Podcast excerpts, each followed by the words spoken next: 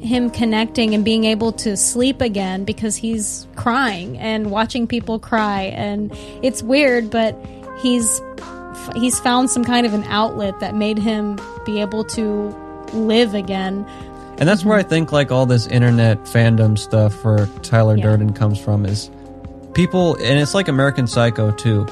They internalize the movie instead of the message of the book.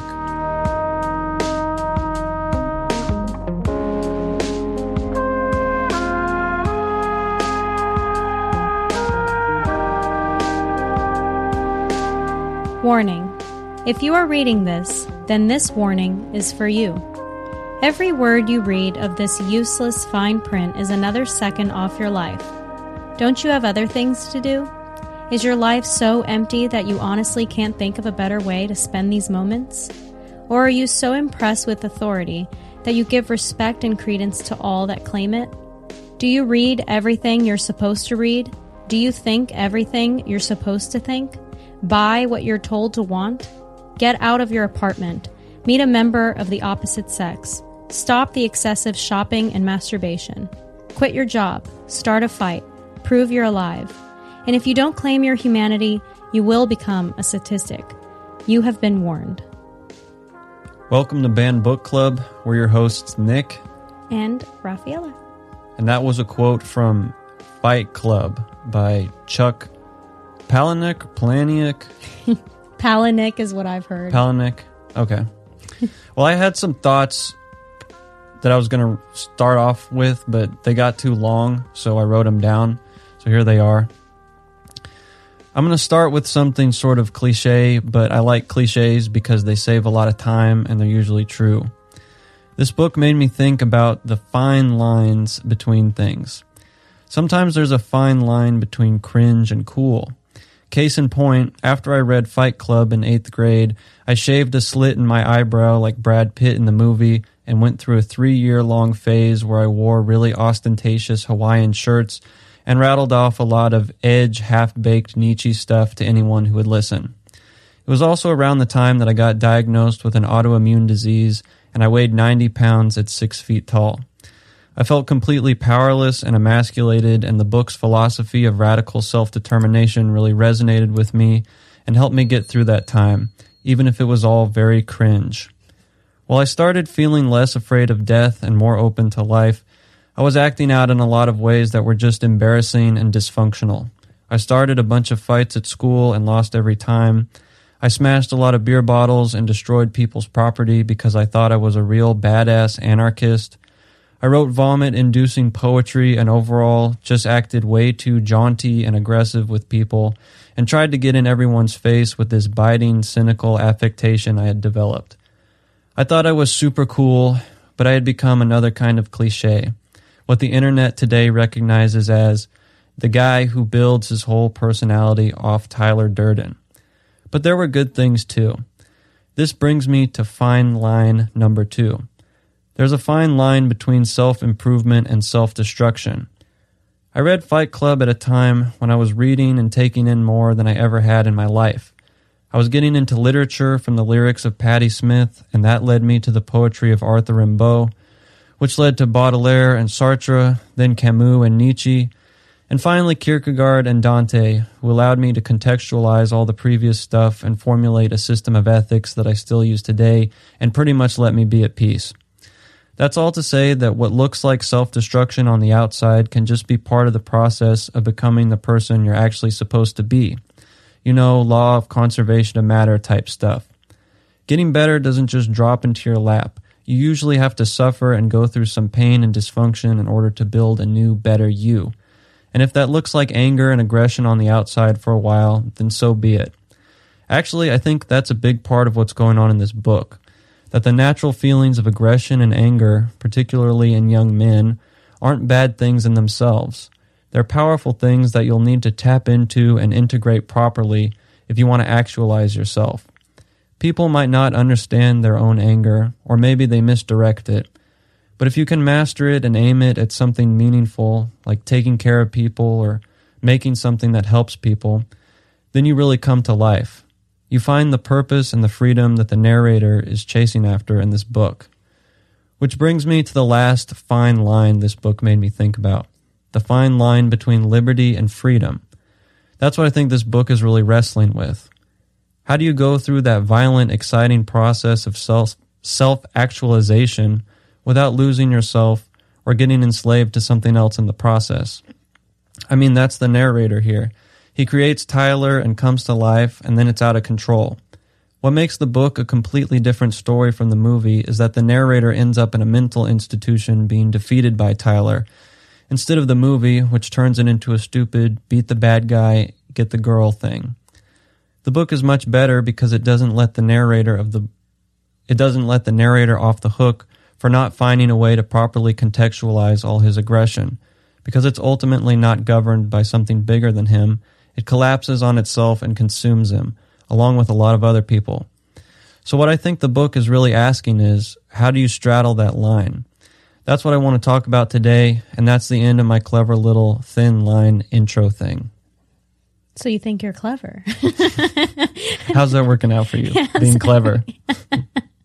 um, I love that. I mean, I think this book is definitely a man's book, and you know, we see it today. I mean, we'll talk about this a Though there are later. women fight clubs that popped up after this was made too. we Okay. Well, I just mean in general, when you go No, yeah, on the yeah. internet, there's a lot of these uh, the, the Sigma male thing with Tyler Durden, Patrick Bateman.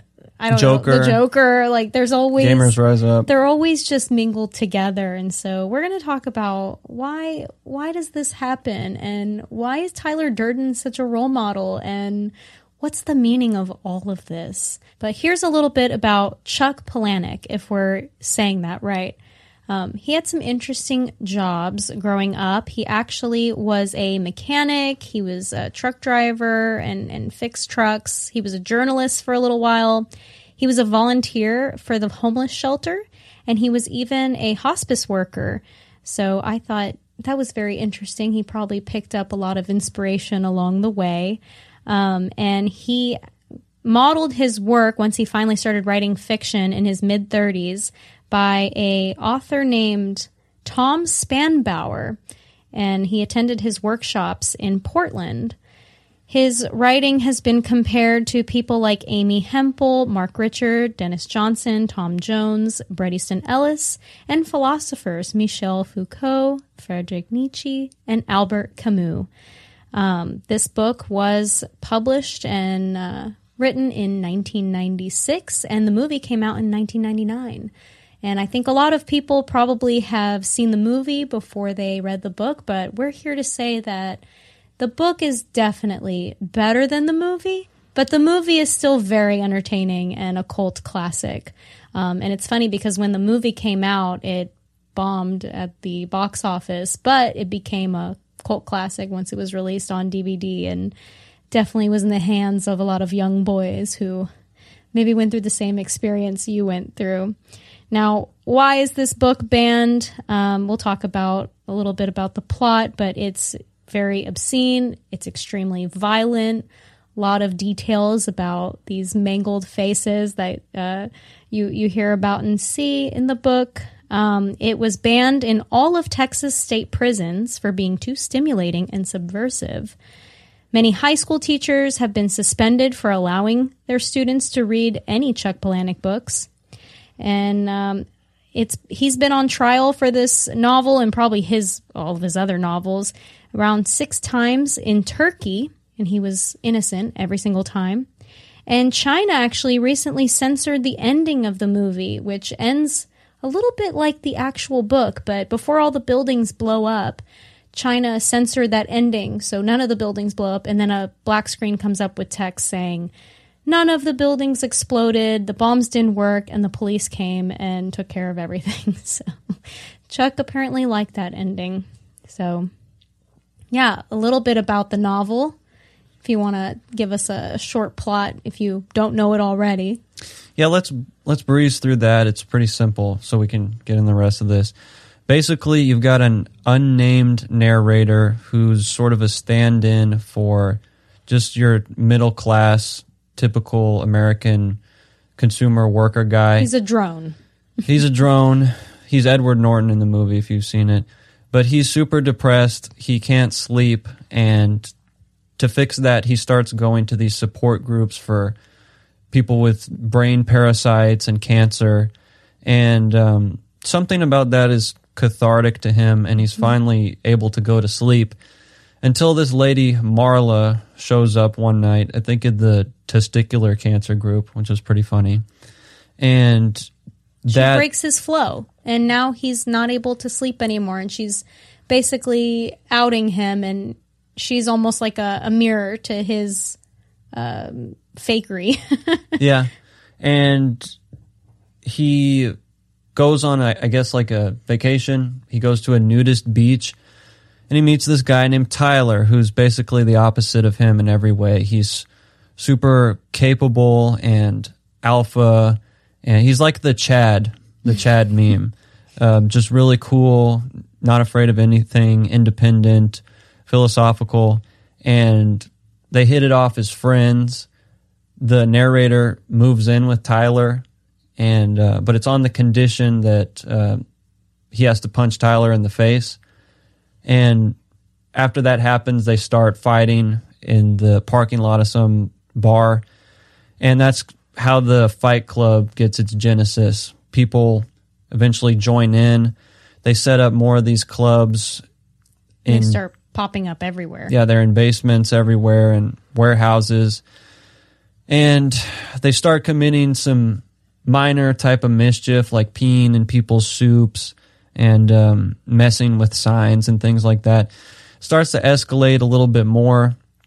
And this thing called Project Mayhem develops that Tyler's leading. And it turns more from a, um, like, you know, free yourself, uh, free your inhibitions, To just sort of thing. terrorism. yeah, to like hurting people. Tyler gives assignments. You have to go fight someone, then you have to go murder someone. And um, the goal ends up being to blow up this big building, which is how the, the book starts. They're on the top of this building. Blow up that building and let it crash into a museum, and that will reset history somehow.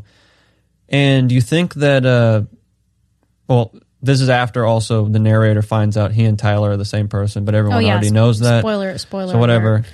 And you think that Tyler's going to get away with it because he's just so much cooler and more capable than this narrator. But he turns out actually to be a dummy and he doesn't make the right mixture of explosives. And the explosion never happens.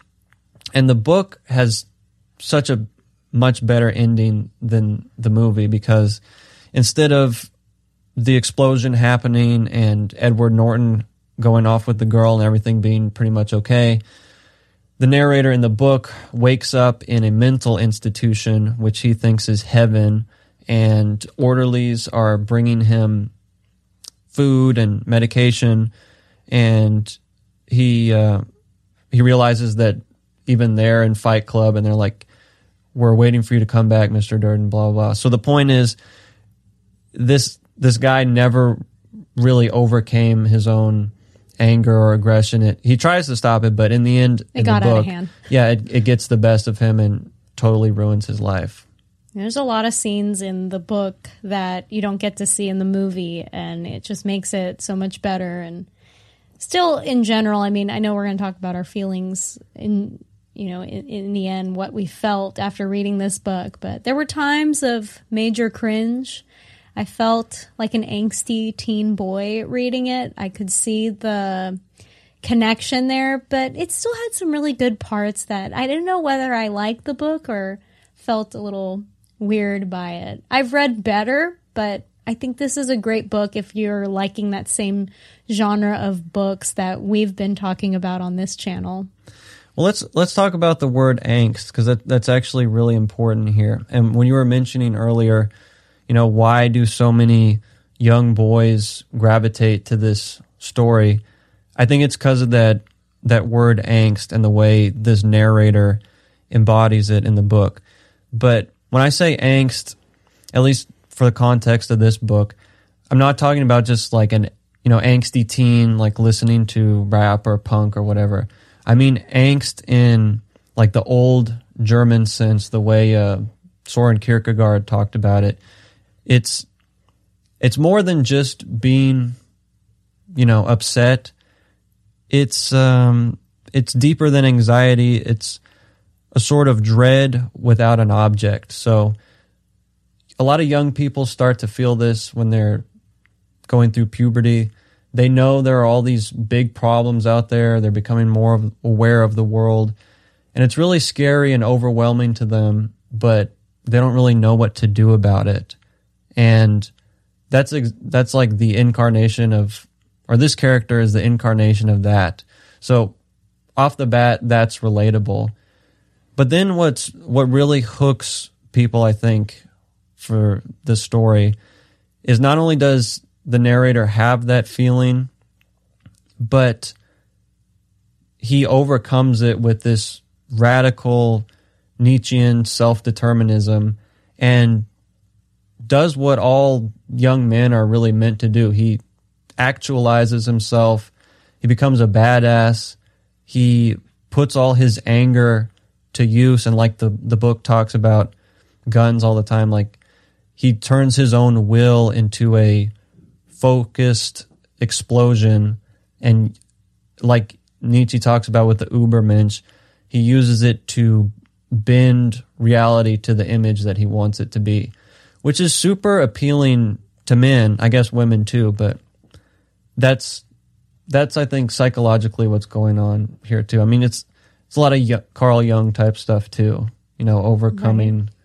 going through a hero's journey. Yeah, it's kind of like the hero's journey except he gets um he gets stuck or maybe he gets eclipsed by the anger itself and mm-hmm. never gets like I said contextualized into something bigger that bigger than itself and it just collapses.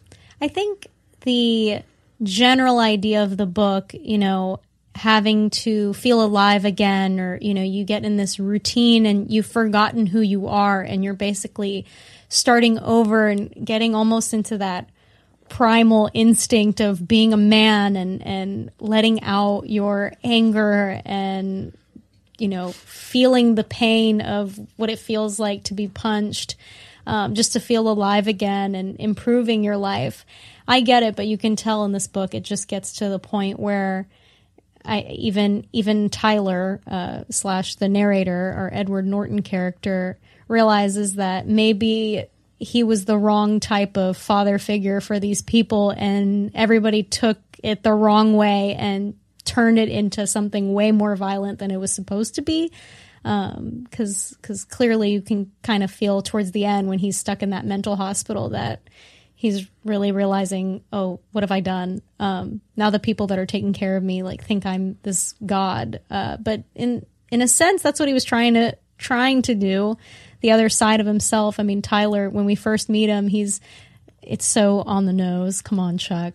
He's like building a hand made out of sticks and he's trying to sit in it, like sit in his creation. Um, and, and it said this, something like a mom, his own moment of perfection yes. that he created.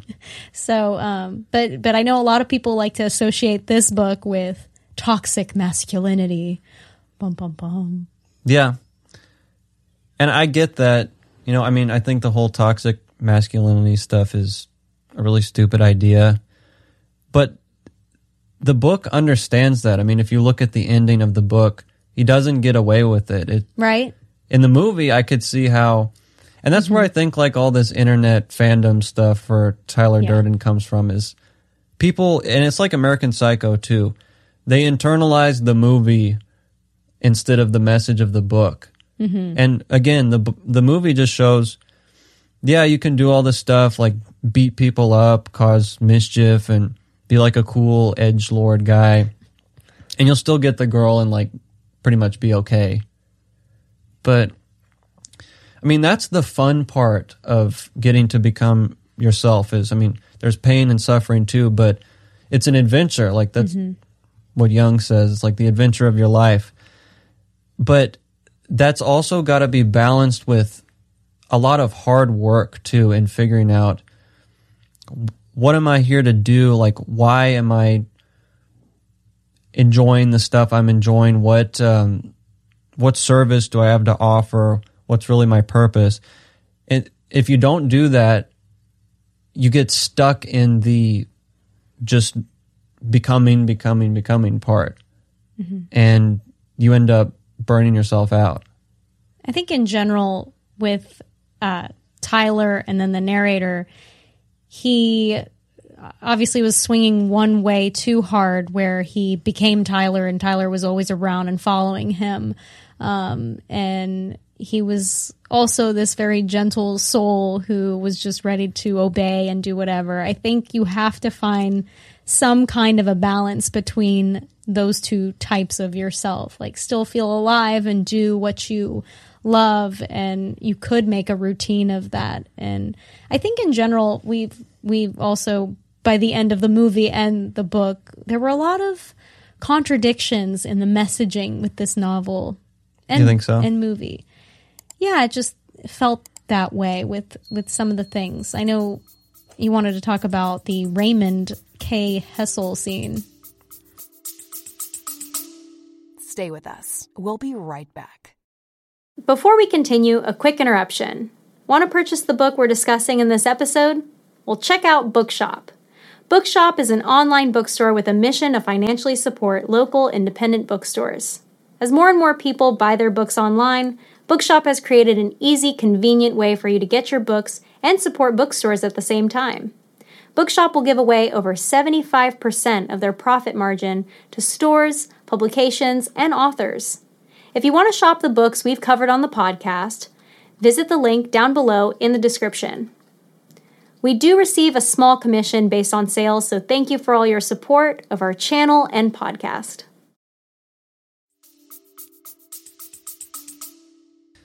Yeah, the the scene with Raymond is probably my favorite scene in the book. But it, Cool it is it is a little confusing because you know, this is at the point where it's progressing to where they're going from just messing with people to actually hurting them. And then the whole goal of Project Mayhem is to basically destroy everything and reset everyone back to the Stone Age. But in this scene, and just just to set the stage, it's a scene where the narrator slash Tyler goes and holds a guy at gunpoint who works at like a gas station or something, and he mugs him and he has a gun to his head and he makes him kneel down and he's like, "What's your name?" Blah blah blah. He sees his parents' picture in his wallet. And he's like, "Oh, you went to community college. I see your ID. What did you want to be?" He says, "I wanted to be a vet." And Tyler asks him why he stopped, and he said, "Too much school." It was And then- hard, yeah. yeah. And then he's basically like, all right, Raymond, I'm going to check in on you in a week. And if you're not on your way to becoming a vet, I'm going to come kill you. And he lets the guy go. And you get the sense that his whole life has changed. It's kind of like um, that short story from Hemingway, The Short Happy Life of Francis Macomber. It's also like um, Flannery O'Connor, A Good Man is Hard to Find. I mean, what he's doing is taking a uninitiated sort of person, like kind of numb sort of person, and forcing them to go through their whole actualization process A near life experience. really rapidly. Yeah. And um I this was like the most optimistic part of the whole book I for me it. because I think that that's the core. It's like wake up, come back to life, like take your blinders off and um you know, you're to die someday, so make it count and um do something that matters. Don't just be a slave. But like you said, it, it it does feel a little contradictory to Tyler's whole deal Yeah. as the as the book progresses. But you know, maybe that that tracks because by the end of the book, not the movie, but the book, because the movie tries to really sympathize you with Tyler, but by the end of the book, you see that he's kind of crazy and you know not um well yeah crazy but Unhinged. not consistent like Yeah. not like as good of a thing as you thought in the beginning so mm-hmm.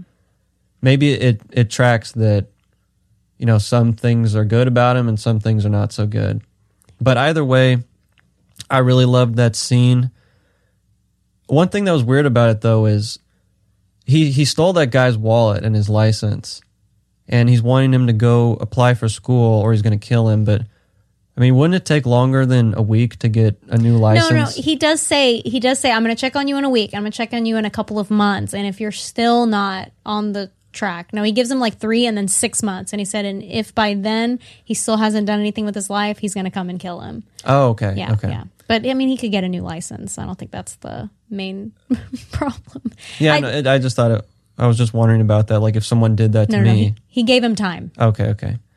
Well, I, before we leave that part, I wanted to ask you: Do you think that's a moral thing to do? That I mean, not that we're going to go do that later, but um, what Tyler does to that guy in that scene.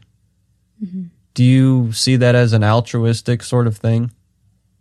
Look, it takes some people that kind of an experience to change their life. Um, something so drastic. Maybe it's not having a gun to your head, but something similar could happen to you, me, um, in our in our life that'll make us get up and do something. But I think also this book is trying to push you so that maybe you don't have it doesn't get to that point where you literally have a gun to your head for you to actually do something and change your life. Um, I don't think it's necessarily bad. I don't think that's the right way. Uh, hopefully, it doesn't come to that, is what I'm saying. But sometimes you need a kick in the pants like that to make you change your life, do what you want to do, um, and not just fall into this routine and accept your fate and uh, forget who you are as a person. But I don't think it's a bad thing. No. I just hope it doesn't take to that point. It reminds me of Bilbo. You know, it took. Get, I wish he was in this movie. right? He would fit in perfectly. But it took it took Gandalf showing up at his door for him to change his life. So again, maybe Sometimes you need that push. sometimes you need that kind of a push. Or you end up like Harvey Dent in The Dark Knight and you go around with a coin and I know. you're acting all weird. Well, in general, with the book, a lot of other contradictions, something more simple. Like they keep saying you can't talk about Fight Club. That's the main rule. But how are so many Fight Clubs happening if nobody's talking about it? Hmm, someone's talking about it. Someone's breaking the rules. Yeah, I mean, there's a lot of stuff that was like that in the book. Like, you just have to go with. For one, I, I don't know why. Why are there rules? Yeah, I mean, why are there rules if you're a total anarchist? Um, why would seeing a guy beat himself up in a parking lot make you want to, and not just you, but like people in mass, start doing all this stuff? And um, I don't know. I mean, it's hard to be uh, like the Joker or an anarchist or just a force of chaos and also be organized and consistent at the same time. Last confusing thing about the book, and maybe you disagree with me, but I had a hard time understanding the point of Marla Marla? and her character. I mean, I liked the whole, you know, of course, you had your she was literally the only other female. I mean, there was one other and she she died and that was Chloe. But um the book doesn't have any women except for Marla and, you know, all we know about her is that she's ready to accept death and she goes to these clubs um, to feel not clubs, but she goes to these gatherings with the cancer and people dying um, so that she can feel a little bit better about death. But towards the end of the novel, I guess she's just kind of there in the background. She wasn't, in my opinion, that important to the story. If she wasn't in it, I don't think it would have made that big of a difference. But maybe you feel different about that. Well, I liked her in the book more than the movie, but I think her role is one is just well, first she's just a catalyst for the story, like to get him out of those groups and mess up his sleep. But as far as her relationship to the narrator, she's an object of desire for him. And then as as the story progresses, she's kind of a kindred spirit, I think, to this guy. They're both totally lost and dysfunctional, but she's not quite as insane as he is, and she ends up kind of falling in love with him. They never say that; they say the word "like," but Um, Maybe she brings out a softer version of him. well, they, they both care about each other, and he goes through a lot of effort at the end to try and save her from the mess that he created for her. But I think it's it's a glimmer of hope that even someone that dysfunctional mm-hmm. can find someone else that cares about them. And she still does, even at the end of the book. She's writing him letters and saying, you know, I'm looking forward to the day you'll get out or something like mm-hmm. that. But in the book, she's just, I mean, in the movie, I, I didn't really see the point of her. I mean, I like the, I liked that her actress. too. I mean, I like her too. Well, um, I don't know what the what the next topic you want to talk about, but as far as um, comparing this book or just this story in general, I thought I was smart and I came up with this first, but then I found that a lot of people thought the same thing. But men have Fight Club and Dead Poet Society as their, you know, movies to inspire them. Um, they're almost the same. They're both uh, a club, a society. Of course, the other one's a lot softer. It's men getting in touch with their softer side, I guess, and, and reading poetry and screaming it at the top of their lungs. This one's about getting into what a man is really supposed to be about and feeling like a man and fighting and blowing off steam. Um, what did you think about that and comparing them or, or just the point of both of these kinds of stories? I think they're the same basic deal. I mean, it's just guys communing together with some sort of common thing, fighting or poetry, and in doing so, kind of coming to life and waking up and, you know, discovering who they are. And I think in the afterword of the book, actually, uh, Chuck Palahniuk talks about that, how there were all these movies that uh, depicted women doing that in the 90s. There was never one for men. Yeah, there was nothing for men, and he said he could have wrote it about a golf club instead, and probably probably sold a lot more books, but he didn't.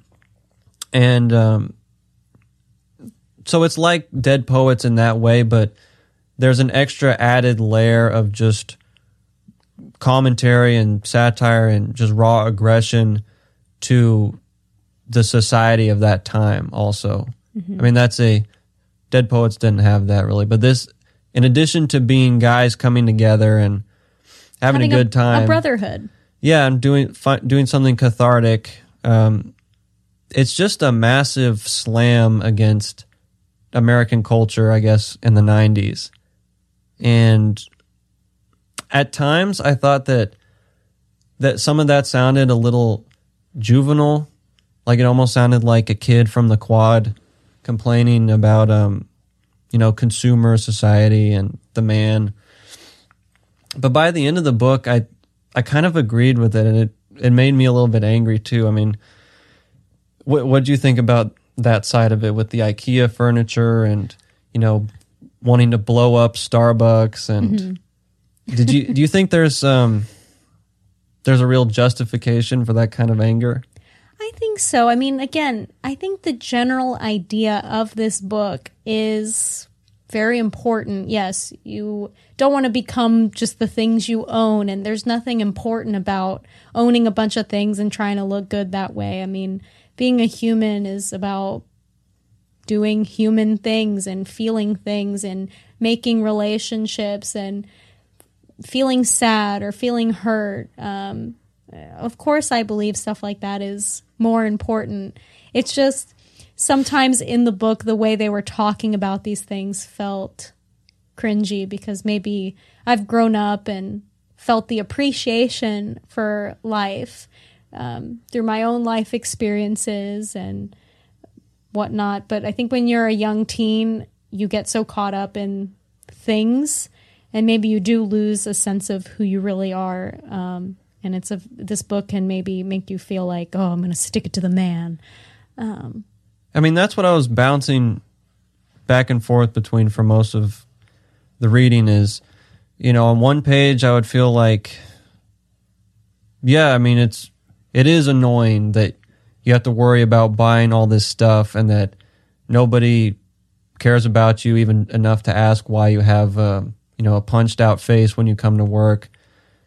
And then on the next page, I would be like, you know, there are people in India that uh, I don't know are dying of the plague or something, and you're complaining that you have too much IKEA furniture.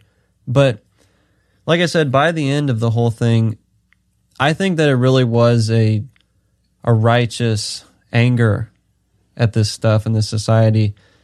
And I think it goes back to the the angst I was talking about. Like, I'm, I'm really going to sound like a kid from the quad when I say this, but if you think about it, American society and the economy we have is kind of built to fuel itself off of that angst and like anxiety and unsureness of these um, kind of aimless middle class people.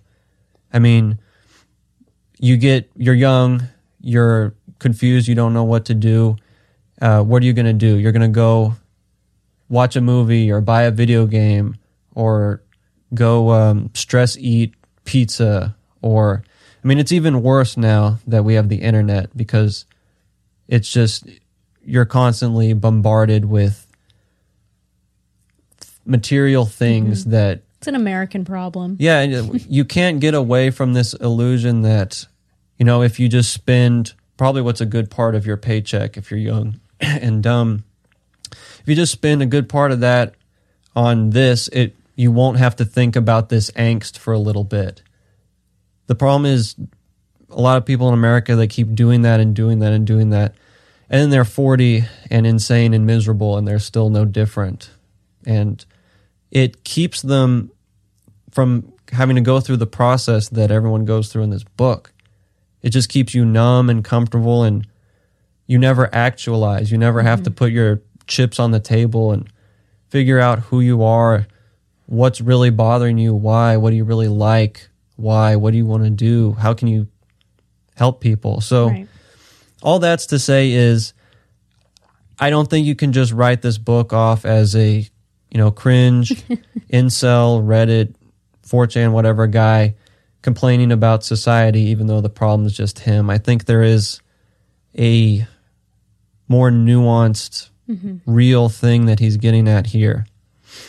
And, you know, the book talks a lot about people from olden times, like pagans and stuff, that had to go through all this suffering out in the wilderness so that we could have this level of comfort in society.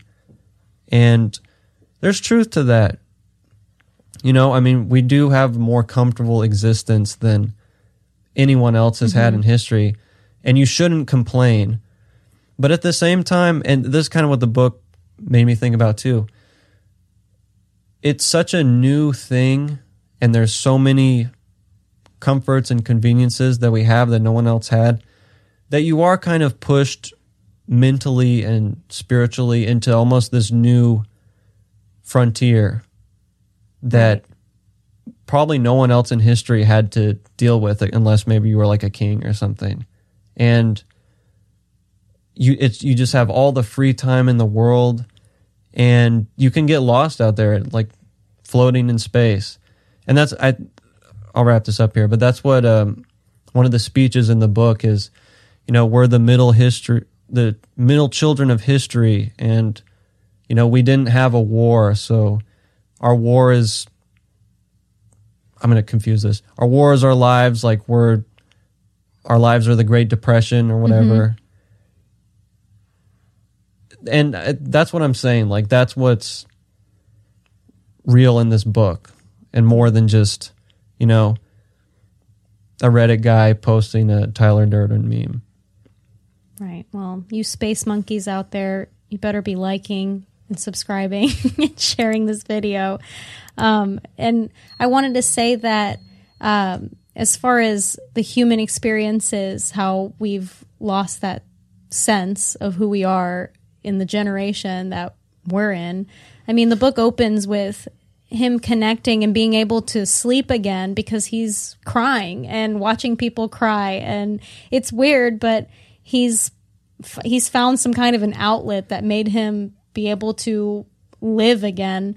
Um, and then he takes it to the extreme of getting punched to death um, and really feeling something. So I I think the book is all about trying to find some kind of a balance. It's fine to go ahead and pursue your dreams and work hard and maybe find that routine, but also don't forget that you're also a human and you need to feel human things and connect with people, or you'll end up like Edward Norton at the beginning of the movie. You'll end up like Patrick Bateman, maybe, and take it too far, um, and all of these other uh, Sigma male uh, stereotypes. But I wanted to end the episode maybe just talking about the Sigma male and why you don't want to be one. Why you don't want to be one? Or the, these shouldn't be people that you look up to and idolize and i don't think that's that's really what these authors were trying to say here. Like these are your role models. So we're talking about like the memed anti-hero maybe- type guys. the memed version.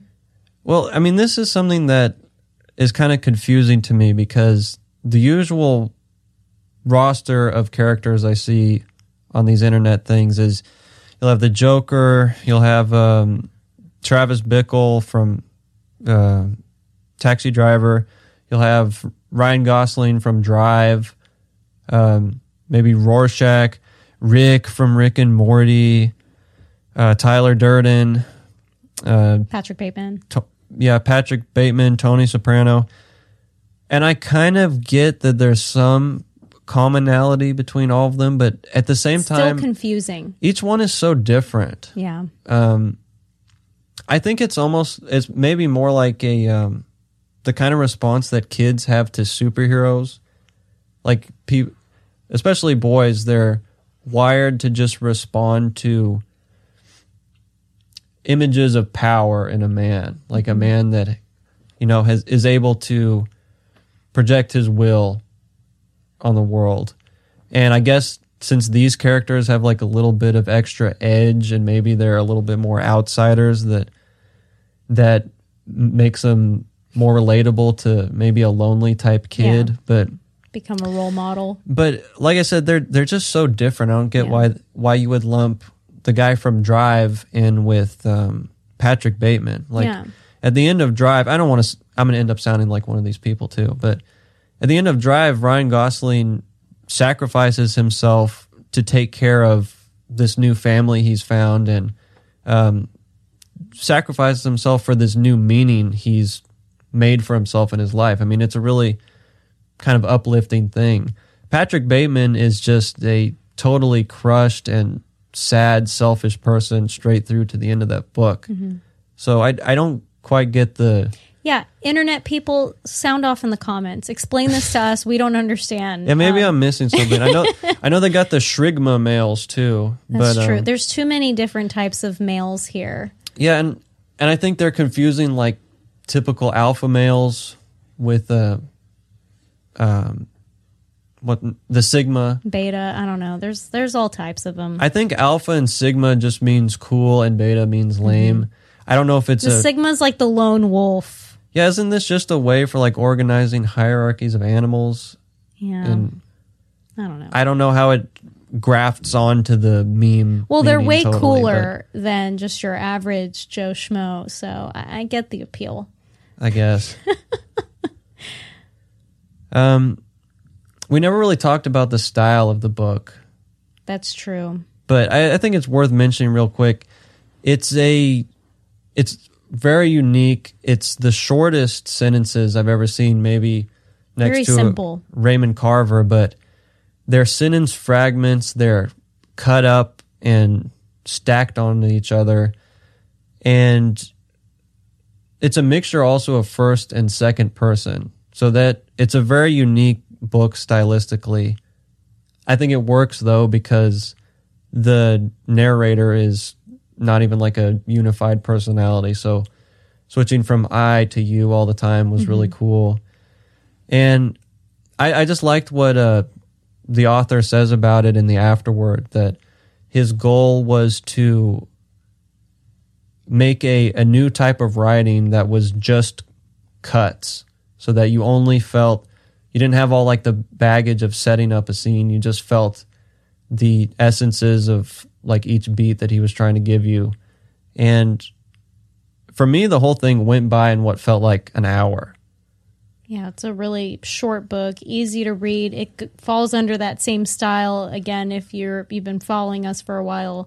A lot of the same type of authors um, and and writing styles. I mean, I really like the book. only thing that bugged me was um, the over you the leaning on a couple things like there's a lot of repetition in the book but leaning on um, the i am joe's um, nipple or like the stuff like that they would see in every paragraph and uh, also leaning heavily on the use of the word butt wipe Yeah, I was gonna. I was. If you weren't gonna mention it, I was gonna mention it. I could have done without that. I felt. I don't know. I made that face when I. yeah, th- those are the only two real bugaboos for the book for me. But for for each of those problems, there's so many more things that just won me back over to it that I loved. I mean, one, two, for such a dark story, it's it's super funny. Mm-hmm. I mean, there was one laugh out loud moment I, I had even while reading it. It was on page 146. I got to read this real quick. My wish right now is for me to die. I am nothing in the world compared to Tyler. I am helpless. I am stupid, and all I do is want and need things. My tiny life, my little shit job, my Swedish furniture. I never, no, never told anyone this, but before I met Tyler, I was planning to buy a dog and name it Entourage. This is how bad your life can get. Kill me. yeah, I remember. I I I told you about that part in the book, and I was like, "Wow, that was."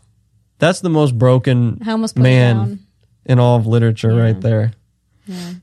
Well, if you can if you can get past moments like that, I think you'd really enjoy reading this book. If you haven't already, if you've only seen the movie, you've got to you've got to read the book. It's going to change your mind about the movie, I think. Yeah, definitely watch both, understand the important difference. And before we end, I just I wanted to ask one more question. Cuz th- this is the thing that I've been thinking about the most since I read this book. In the scene with Raymond Hessel with the the gun to his head, I started thinking what what would I do in that situation? Like to try and get out of it. Like what would I say to mm-hmm. someone like that?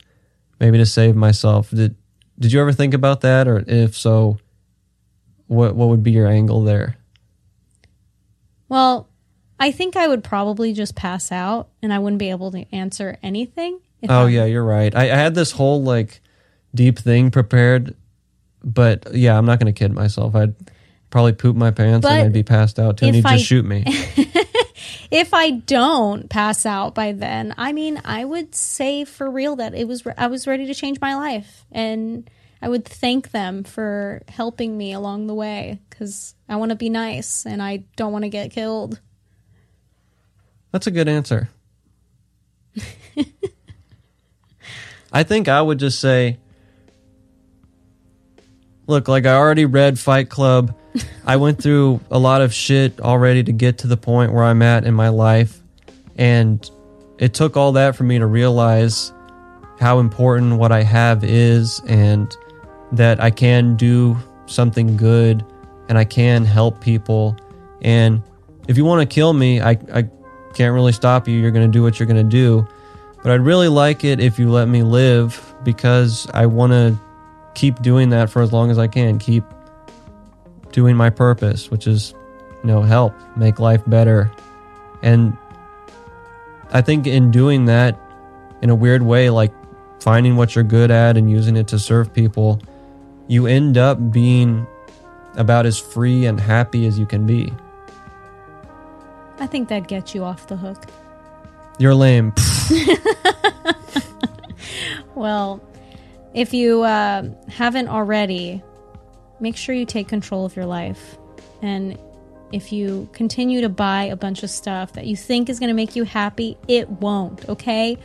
go ahead, start a fight club. Maybe don't fight don't don't start a fight club. Don't listen to that kind of advice, but do something important with your life and don't just sit around and play games and look up to these people and that's it. And share Joker gamer memes Exactly. on Fortnite with your friends. Well, thank you for watching.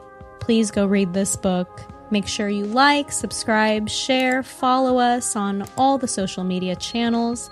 And remember, If a book is banned, it's worth reading.